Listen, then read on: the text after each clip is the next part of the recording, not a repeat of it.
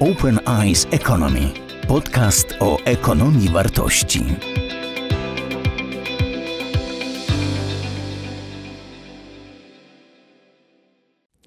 Proszę Państwa, teraz przerwę moje wypowiedzi. Zaproszę do rozmowy mojego drugiego gościa, pana Piotra Felkela, z którym chciałbym porozmawiać o prowadzeniu działalności biznesowej, o tym jak pan Felkel, jak Piotr, bo jesteśmy przyjaciółmi, to tę działalność rozumie.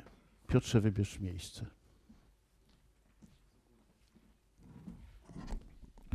Dzień dobry, witam Państwa. Cieszę się, że koronawirus nie wypłoszył Was wszystkich. Ale jak widać w stosunku pewien do dystans jednak-. Piotr, ja zacznę od tego, że opowiadałeś mi o tym, że studiując we Wrocławiu zajmowałeś się głównie działalnością kulturalną, że to było dla ciebie bardzo ważną, prowadziłeś klub studencki, ale w pewnym momencie postanowiłeś w swoim życiu rozpocząć działalność gospodarczą. Powiedz dlaczego i na czym ta twoja działalność na początku polegała. no, w sumie to w najprostszy sposób mogę powiedzieć, że dzisiaj z perspektywy czasu, bo wtedy tak nie analizowałem tego, ale sądzę, że przyczyna była w tym, że pochodzę z małego miasteczka i w sumie w domu była taka atmosfera, że świat jest niezwykle ciekawy, ta nasza wiocha to nie warta zachodu i żeby szukać inspiracji, jakby źródłem tego, co później się działo w moim życiu, była ciekawość świata, podsycana wpierw przez rodziców, a potem przez e, szczęśliwe okoliczności. Życie kulturalne na studiach, prowadzenie klubów i tworzenie festiwali dawało mi bardzo wiele radości, takiego właśnie poznawania świata, wchodzenia w niezwykłe relacje z ludźmi skrajnie innymi, bo ja studiowałem Politechnikę, a poznawałem artystów, czyli zwykle ludzi myślących inaczej. Później miałem sześcioletni taki incydent w teatrze y, tańca Konrada Drzewieckiego. To była niezwykła przygoda, bo realizowaliśmy wiele spektakli, też tournée po świecie. To były lata 73-79, więc głęboka komuna, czasy Gierka, który chciał pokazać Polskę jako kraj rozwijający się, dziesiąta potęga świata. Takie przynajmniej chodziły sugestie. No i i dużo dzięki temu też nowych kontaktów, nowych znajomości, aż doszło do kresu, w którym uznałem, że współpraca z teatrem nie ma sensu i że warto spróbować czegoś na własne konto. To wtedy nie było takie modne jak dzisiaj, bo o nas się mówiło per prywaciarze, per badylarze. Byliśmy tym gorszym sortem. Ale W komunie? Nie, nie, nie, nie, produkowałeś pomidorów czy Nie, nie, nie. No, czy ja e, e, trochę na przekór tego, że byłem odlewnikiem, bo tak skończyłem Politechnikę, postanowiłem ze wspólnikiem, bo to też był kolega z teatru, z którym razem odeszliśmy, pójść w kierunku drewno, obróbka drewna i uruchomiliśmy niezwykle efektywną produkcję drewnianych karniszy. I stałem się bardzo szybko niezwykle zamożnym człowiekiem, jak na tamte czasy. No właśnie, ale opisz, jak w tamtym, w ówczesnych warunkach udało ci się przedsiębiorczością, zmysłem szybko zarobić duże pieniądze w gospodarce, której rynkowa nie była. No to był zbieg wielu okoliczności. Po pierwsze, te- ten pomysł na karnisze podsunął mi facet, do którego dostarczałem lustra podświetlane, bo jako pierwszy produkt e, po odejściu z teatru postanowiliśmy na polski rynek wprowadzić podejrzane na zachodzie w sklepach takie lustra, które miały światło dookoła. Ich głównym celem było to, żeby każdy, kto się w nich przeglądał, nie miał zmarszczek. Kobiety nawet już leciwe wyglądały, jakby się wczoraj urodziły. Niestety ten produkt był na tyle nieznany w Polsce, że utknęliśmy, bo tylko osoba, która mogła doświadczyć tego efektu, była gotowa je kupić, a te lustra wisiały zwykle za ladą, więc jakby kobiety nie wiedziały po co to wszystko i mało nam to pomagało, więc ten Lustereczko, lustereczko nie wyszło. nie wyszło. Więc ten gość, który nas bardzo polubił, właściciel tego sklepu, w którym walczyliśmy z tą przeciwnościami rynku, namówił nas na karnisze i tu się okazało, że dobre kontakty ze stolarzami w operze, którzy pracowali z nami w czasach teatru i ich niezwykły talent do upraszczania różnych rzeczy spowodował, że te karnisze umieliśmy produkować wiele razy szybciej i taniej niż, niż konkurencja. I w efekcie uruchomiliśmy produkcję, która dawała nam mniej więcej taką y, łatwość zarabiania pieniędzy, że w ciągu tygodnia zarabialiśmy na, na nowe auto, więc jakby żebyście poczuli skalę tamtego zdarzenia. No, wykorzystaliście jakąś niszę, zgromadziłeś, zarobiłeś pieniądze, poczułeś się pewnie i dobrze. I dlaczego nie kontynuowałeś tego samego? No skoro na korniszach można było zarabiać, można było dalej ciągnąć te karnisze. No wtedy zupełnie przypadkowo pojawił się w Poznaniu taki facet z Niemiec, który z kolei doszedł do wniosku, że łatwiej i taniej produkować yy, yy, zabawki, których był projektantem w Polsce niż w Niemczech, bo tutaj była tańsza siła robocza i przez mojego wujka trafiłem na spotkanie z tym Niemcem, jak mówię, bardzo utalentowanym projektantem pięknych zabawek z drewna, ale ich cechą miało być to, że są ręcznie produkowane i udało nam się e, przekonać go, że podołamy jego zamówieniom. Co prawda musiałem tam zrobić małe e, takie oszustwo, bo ja wtedy miałem warsztat w piwnicy, w bloku, więc to by nie zrobiło na nim specjalnego wrażenia i żeby on uwierzył, że mam zdolności produkcyjne, zawiozłem go do fabryki mebli swarzęckiej, gdzie kupowałem odpady drewna i tam mnie dobrze znali, że wjechałem jak do swojej fabryki. On się spytał, która hala jest moja, ja mówię, że ta. I przyjął to jako wiarygodną sugestię. Zresztą wszyscy na tej hali mnie znali, więc chodziłem tam jak po swoim. No dobrze, ale jeśli przyjąłeś to zlecenie, to czym się kierowałeś w tym przypadku? Skoro na tym, co robiłeś, zarabiałeś tyle, że pewnie o tym początkowo no to, nawet to, co nie mówię, ciekawość. Byłem ciekaw, czy podołam, czy ta konfrontacja z, niem, z niemieckim rynkiem kapitalistycznym jest do uniesienia, bo trzeba pamiętać, że nasze światy wtedy różniły się skrajnie. Były puste półki, kupno kleju, lakieru, czegokolwiek. To były ogromne zabiegi, kombinacje. Trzeba było mieć swoich ludzi w hurtowniach, żeby dali cynk, że właśnie przyjechał Wikol, taki klej do drewna i żebym go w tym momencie mógł kupić. Więc jak gdyby to była cała sieć powiązań po stronie zaopatrzeniowej, różne y, pomysły na to, żeby mieć produkty niezbędne do produkcji, a po drugiej stronie w Niemczech był rynek, w którym klientem, klient był królem. On wyznaczał terminy, daty i trzeba było na, w każdej chwili zdążyć, więc jakby jedną nogę miałem we wrzątku, a drugą w lodowatej wodzie.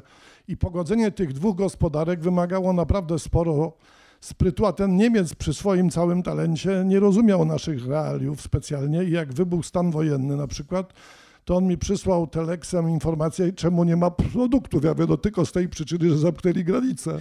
Także jakby nie łapał różnic i, i z, z, ta konfrontacja tych dwóch światów była niezwykłą lekcją, bardzo kosztowną emocjonalnie. Jak mówię, podjąłem to z ciekawości, lubiłem wyzwania i dzięki temu, jak wywrócił się berliński mur i Polska stała się wolnym krajem, ja znałem i rozumiałem kapitalizm, ponieważ tam miałem na, na co dzień kontakt z tymi niemieckimi różnymi oczekiwaniami też rozumiałem, bo byłem w unikalnej sytuacji, ponieważ jako eksporter mogłem mieć paszport i jeździłem w miarę regularnie do Niemiec, więc... Zdobyłeś, nie wiem, poczucie pewności doświadczenia. Kiedy zacząłeś myśleć o własnej, własnej produkcji, o własnym procesie wytwórczym i dlaczego?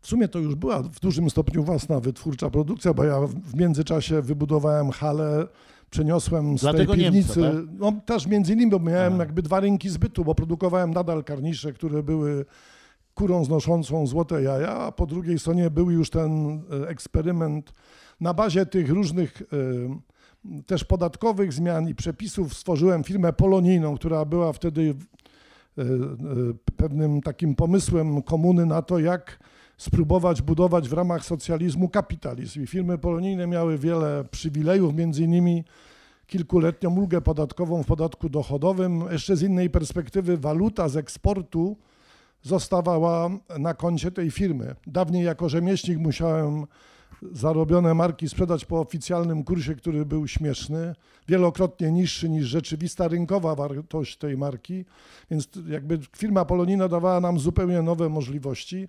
Wtedy okazało się, że można to naprawdę huśtać na dużo większą skalę. I ten nasz odbiorca zabawek okazał się zbyt małym partnerem. Ten, ten rynek zabawek pięknych, kosztownych, ręcznie robionych miał swoje granice. No i wtedy wpadłem na pomysł, żeby produkować meble dla dzieci i dość szybko ta firma polonijna stała się jednym z największych w Europie producentów a łóżek dlaczego, dla dzieci. A czy to było takie proste przeniesienie? Skoro produkuję zabawki, to pójdę powiedzmy w nieco bardziej skomplikowane i będą to zabawki, to będą to meble dla dzieci. To był ten tok myślenia? No to trochę przypadki, bo poznałem innego Niemca, który z kolei prowadził taką firmę handlującą właśnie meblami dla dzieci. On mnie zachęcił, żebyśmy weszli w specyficzne partnerstwo, że ma duży rynek zbytu. Okazało się, że nasze koszty produkcji są wiele razy niższe niż możliwość cen uzyskiwanych na niemieckim rynku, także dość łatwo wchodziliśmy do dużych sieci, które robiły z nami takie cenowo przede wszystkim ustawione kampanie. To nie były żadne e, ekskluzywne produkty, raczej szło o proste łóżeczko dla dzieci, proste krzesełko dla dzieci, kojec dla dzieci i tak dalej, proste to, produkty. Kto to projektował? To najczęściej e, była taka koncepcja, którą dzisiaj ciągle stosuje polski przemysł meblowy. On się nazywa z grubsza ulepszanie cudzych produktów, czyli kupuje się cudzy produkt w sklepie, przywozi się go do własnej fabryki i się zastanawiamy, jak go zrobić tak, żeby był prostszy w produkcji, jak uniknąć pewnych e, podejrzeń o kopię, ale de facto to jest taka no, trochę rebranding. No. I to były te pierwsze fazy produkcji. Zresztą tak naprawdę nikt nie oczekiwał od nas jakichś unikalnych rozwiązań. Raczej liczyło się to, że możemy sprzedawać to tanio i w dużych ilościach. No dobrze, to teraz zapytam, ponieważ e, ja z Piotrem się często spotykam, rozmawiam, współpracujemy. I Piotr pokazywał mi, jak różni się jego filozofia prowadzenia firmy meblowej z konkurentami, więc nie wymienię żadnego z tych konkurentów, ale wiem, wiesz, kogo mam na myśli. Dlaczego nie robisz takich standardowych mebli, skoro można było to sprzedawać, dalej zarabiać, tylko postanowiłeś nadać swoim meblom dla dzieci pewne nowe zupełnie spojrzenie na nie. Dlaczego? No więc wiesz, opowiadam tą historię po to, żeby pokazać też, że do pewnych rozwiązań w życiu, do pewnych projektów, które są znacznie bardziej skomplikowane i ambitne, dochodzi się w czasie, że człowiek się nie rodzi kreatorem i nie ma pomysłu na to, jak zostać Leonardo da Vinci zaraz po maturze, że to jest wiele doświadczeń. Mnie w kierunku coraz bardziej ambitnych produktów prowadziła, tak jak mówię, no ciekawość e, tego, czy potrafię, czy dam radę, czy jestem w stanie. Jak pojechałem pierwszy raz na targi meblowe w Kolonii ze swoimi, notabene wtedy produkowałem jeszcze leżaki, to sobie myślę, Jezus Maria, no przecież te stoiska, no gigantyczna oferta, przepiękne meble, w ogóle takie meble, o których ja nie mogę śnić. Jak ja tutaj na tym rynku mogę... A jak pojechałem wiele lat później na kolejne targi meblowe i miałem między innymi swój pierwszy projekt mebli, które nazywają się Young User, to jest mebel, który e, był dedykowany młodzieży i szło o to, żeby nauczyć dziecko zmieniać świat, bo te meble dawały mu niezwykłą możliwość przebudowy, tworzenia własnej konstelacji, też e, osobistej ekspresji i tak dalej. One powstały we współpracy z psychologami, którzy zajmowali się rozwojem dziecka. To okazało się, że rok później te meble skopiowali Włosi, co było dla mnie no, największą nagrodą i takim wyróżnieniem, bo z faceta, który kiedyś jeździł i kopiował cudze meble, doszedłem do momentu, w którym ktoś kopiuje mnie i to było to było warte tego wszystkiego zachodu i tego, no, tego potu. Ale, ale konkurent y, zarabiał na tym, co ty wymyśliłeś. No więc no brawo. w pewnym sensie zarabiałeś mniej. Nie, nie, nie. Nie, rynek jest duży, w ogóle to nie ma znaczenia. A, w, a jeszcze to nas mobilizowało, żeby przyspieszyć pracę nad kolejnym kompletem mebli, które się nazywają Smart i są też dedykowane młodzieży i dają jeszcze większy. Żeby się trochę poczuli, o co idzie, to jest tak, że wiadomo, że dziecko w okresie między 5 a 18 lat bardzo się zmienia. To jest, można powiedzieć, co kilka lat zupełnie inny człowiek, o zupełnie innych gustach, o zupełnie innych potrzebach. Zwykle rodzice kupują dziecku meble, jak idzie do szkoły, do pierwszej klasy, no i te meble służą mu do matury. Jak dziecko ma pecha, to kupią mu rodzice dziecko, na której jest namalowana żyrafa albo słoń, no i w tym zo potem facet no funkcjonuje. No ale ten konkurent, Myśmy... którego ja mam na myśli, sprzedaje dużo więcej i zarabia więcej niż ty. Dlaczego uznałeś, że robienie nie, takich nie, nie, mebli, znaczy które on... rozwijają dzieci, jest twoją misją, twoim posłannictwem? Po pierwsze, to wiecie wszyscy, że jest tak zwany czerwony ocean i błękitny ocean. Moim celem było wypłynąć na błękitny ocean, tam gdzie nie ma konkurencji. Ten mój konkurent sprzedaje na marży, którą mu narzuca odbiorca.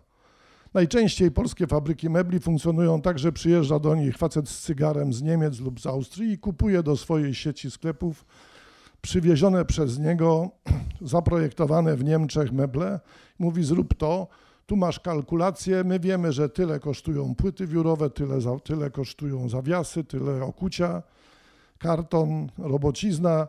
Ta szafa może kosztować 100 euro. Jak się w tej cenie mieścisz, to proszę bardzo, nie to spadaj, jest pięciu innych chętnych i on ma tam 5 euro czystego zysku na szafie, robi 1000 szaf, zarobił 5000 euro. I to jest z góry policzone. Ze mną tak nikt nie rozmawia, bo ja wchodzę z moimi meblami do sklepów, które chcą nas mieć. Nikt nie gada o cenie, tylko o tym, czy sta, czy jesteśmy w stanie realizować w porę zamówienia, czy nam starczy mocy produkcyjnej. Rozmawiamy zupełnie o czymś innym, o tym, jak przeszkolić załogę tego sklepu, żeby rozumiała, co sprzedaje, jak zrobić dobrą promocję, jak pokazać zalety tych mebli, ponieważ tego typu produkty najczęściej nie są takie e, łatwo rozpoznawalne, wymagają trochę kompetencji sprzedawcy albo dobrych materiałów. No tak czy owak, ja zarabiam w sumie pewnie mniej, bo nie jestem nastawiony na duże rynki zbytu, ale zarabiam, jeżeli chodzi o marżę, znacznie lepiej, a z innej perspektywy jestem wolnym człowiekiem. No właśnie, do tego chcę dojść. Ale powiedz mi jeszcze, bo użyłeś to słowo, konsultowałem z psychologami. Zmierzam do tego, że w pewnym momencie przyjąłeś na siebie e, to działanie związane z designem. Jesteś jednym z, z, ludzi, który w Polsce animuje rodzimy krajowy design. Między innymi utworzyłeś School of Form w Poznaniu. Właśnie dlaczego? Co tobą kierowało? No wszystko zaczęło się od tych własnych doświadczeń w produkcji mebli. Próbując wypłynąć na błękitny ocean, zupełnie przypadkowo trafiłem na kolegę Dawida Winera. On jest kognitywistą, psychiatrą i psychologiem i zaczął mi, podróżowaliśmy pociągiem z Warszawy do Poznania i opowiadał mi o tym, jak się zajmuje właśnie rozwojem dzieci, ich potrzebami.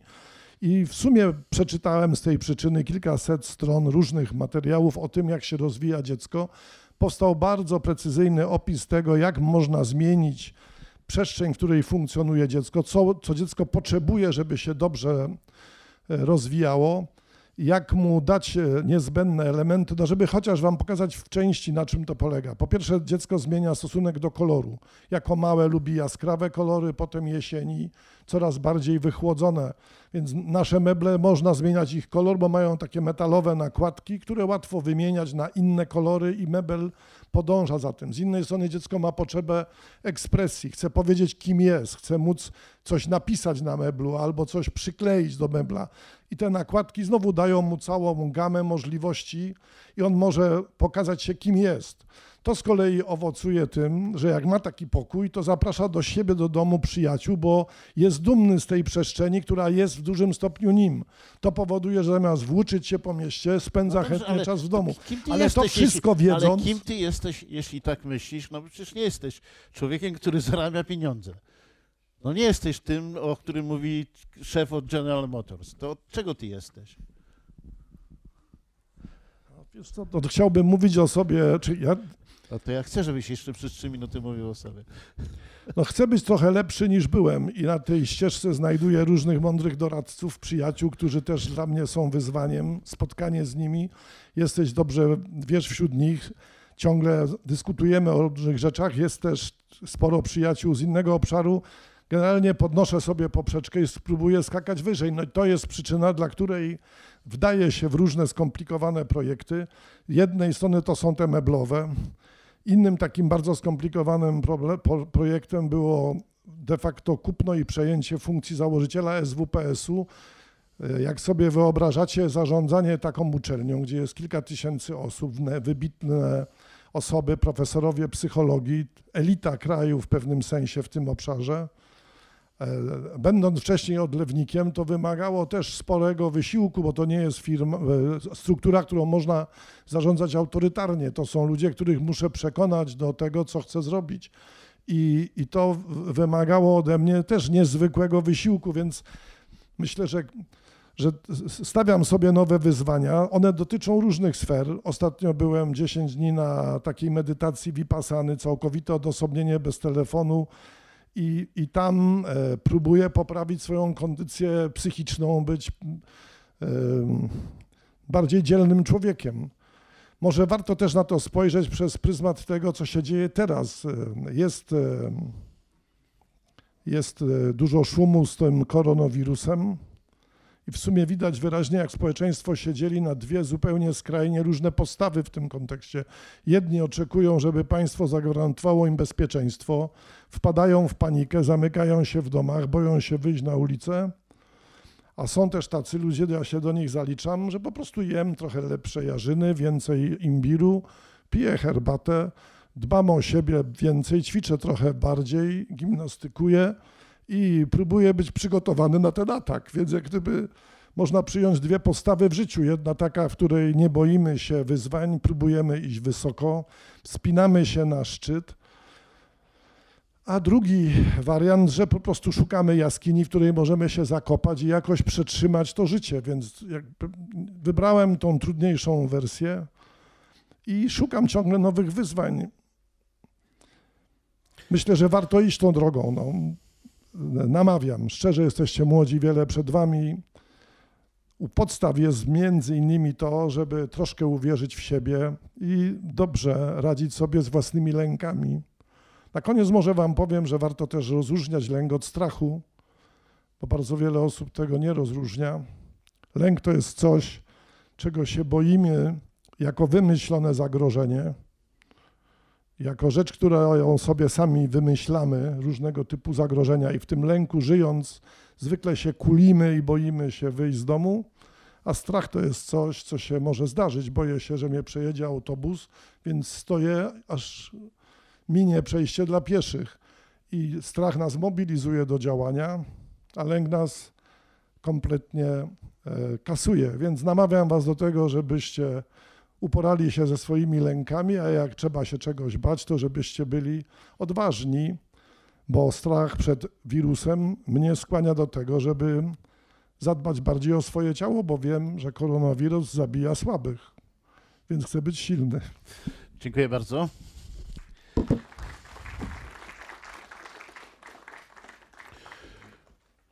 Proszę Państwa, y, oczywiście rozmowa z Piotrem mogłaby się bardzo długo ciągnąć, nie ma na to dzisiaj czasu. Natomiast ważne jest to, że ja chciałem przeciwstawić jego postawę, jego drogę rozwojową temu, tej tezie, która była na samym początku, że nie jesteśmy od produkcji e, samochodów, jesteśmy od zarabiania pieniędzy.